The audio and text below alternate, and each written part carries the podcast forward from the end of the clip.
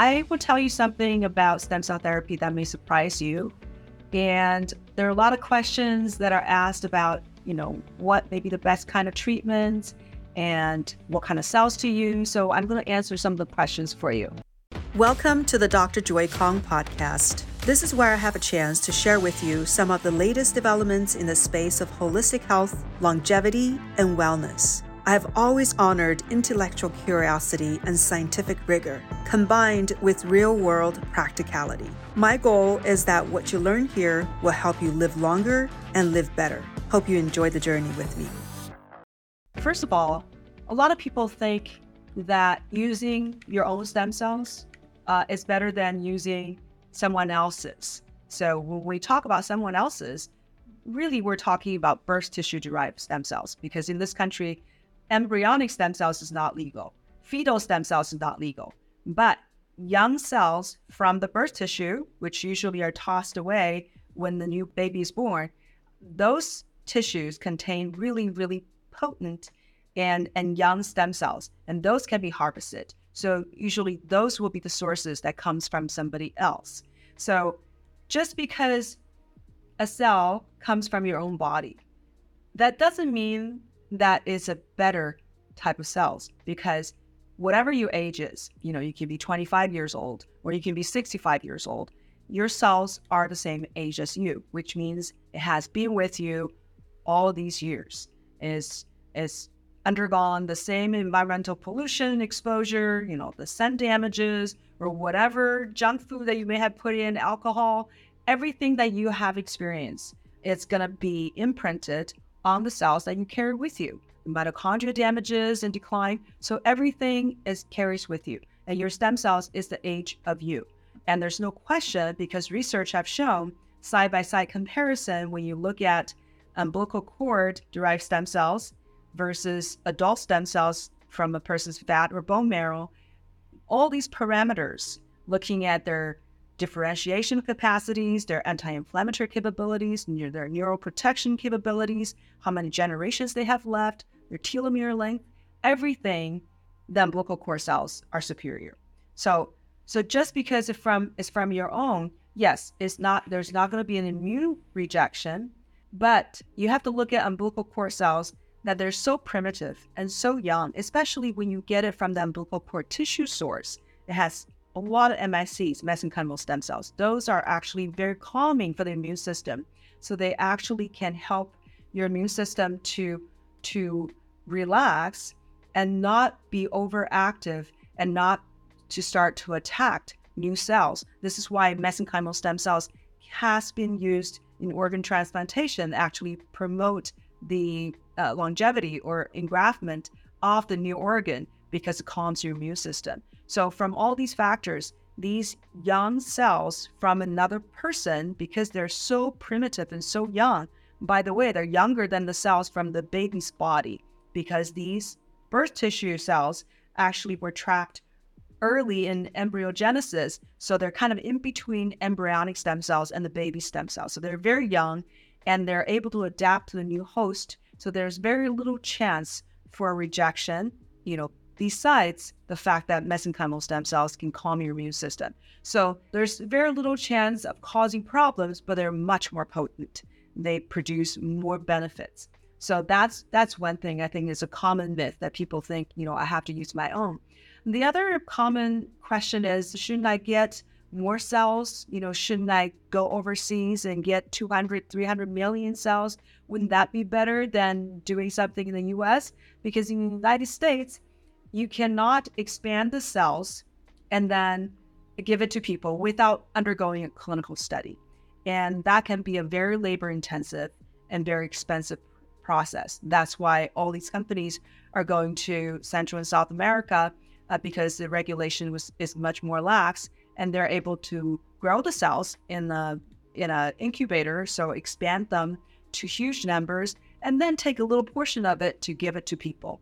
Um, the problem of that is, you know, it sounds great. It sounds, you know, potent because you got so many cells.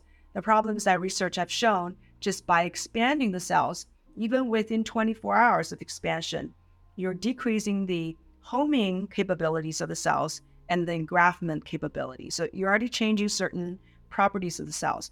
Also, when you increase the number of cells, um, you know, there's one research uh, that was presented at a conference at 10 times the number of cells given uh, that's used, the effect is actually less uh, than the cells that have not been expanded. So you may give a huge number. Let's say, you know, in, in my clinic, let's just say I use 20 million cells, but overseas you're getting 200 million cells. Well, the research have shown that 200 million, you're getting less of the benefit than 20 million because these 20 million are native cells. They've never been altered, never been changed.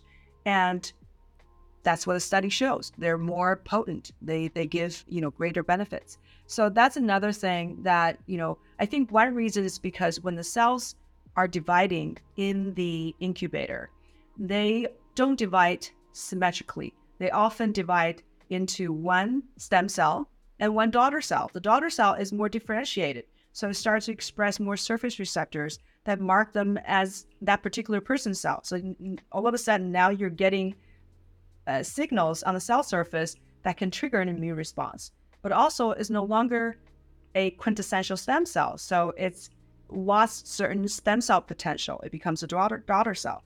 And then you keep growing them, then that stem cell becomes a stem cell daughter cell. So over time, you can imagine you got a huge reservoir of daughter cells and you know a relatively small portion of stem cells. And then when you portion them out because they grow them to such huge number, they save a lot of money. And you take a little portion and they charge huge amount of money. I think they charge uh, charge on average about twice as much as treatments in the U.S. At least you know in, in my clinic. Um, so you know it, it saves you know the cost is very little and they charge a lot more. The problem is that the effect is less and you have more chance to have immune rejection.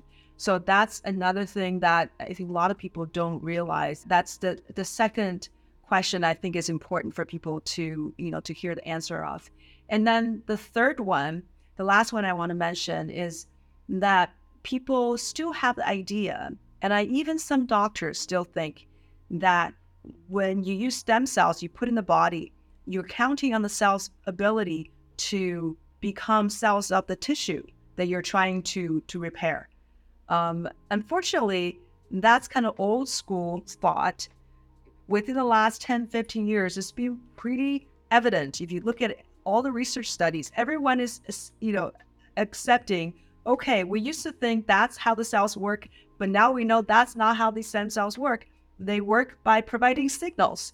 So they don't work by going there saying, I'm going to become a liver cell or I'm going to become a, you know, muscle cell. They go there to send the right signals to your immune system to tell your immune system what to do to send the right immune cells to take away the cells you don't need and to send signals to local tissue so your local stem cells can start dividing and can start regenerating. So that's how you rebuild the new tissue. So it's really not so much about, you know, having to put the cells right where you need them so they can become uh, the tissue you want them to become. This is why simple treatments like IV treatments can be so powerful because the cells do have the homing mechanism. They can get to the areas they're needed.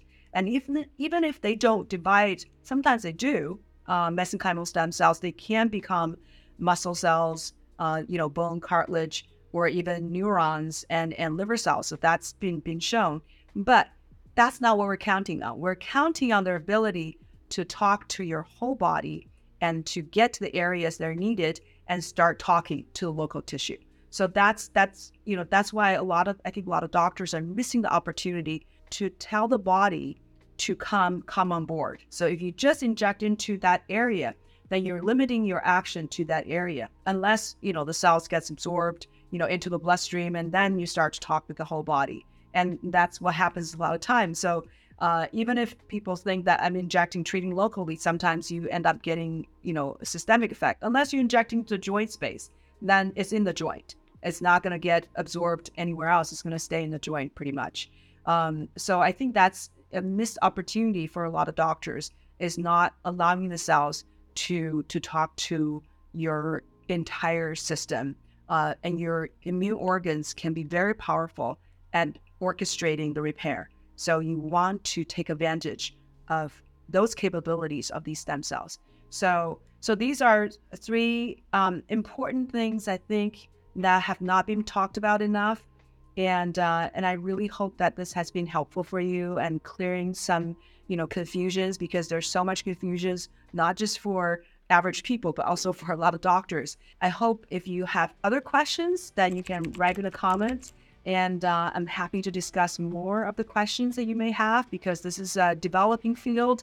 We're still fledgling. We're still you know learning more and new things are going to come up. So I'm always trying to update myself so I can update you.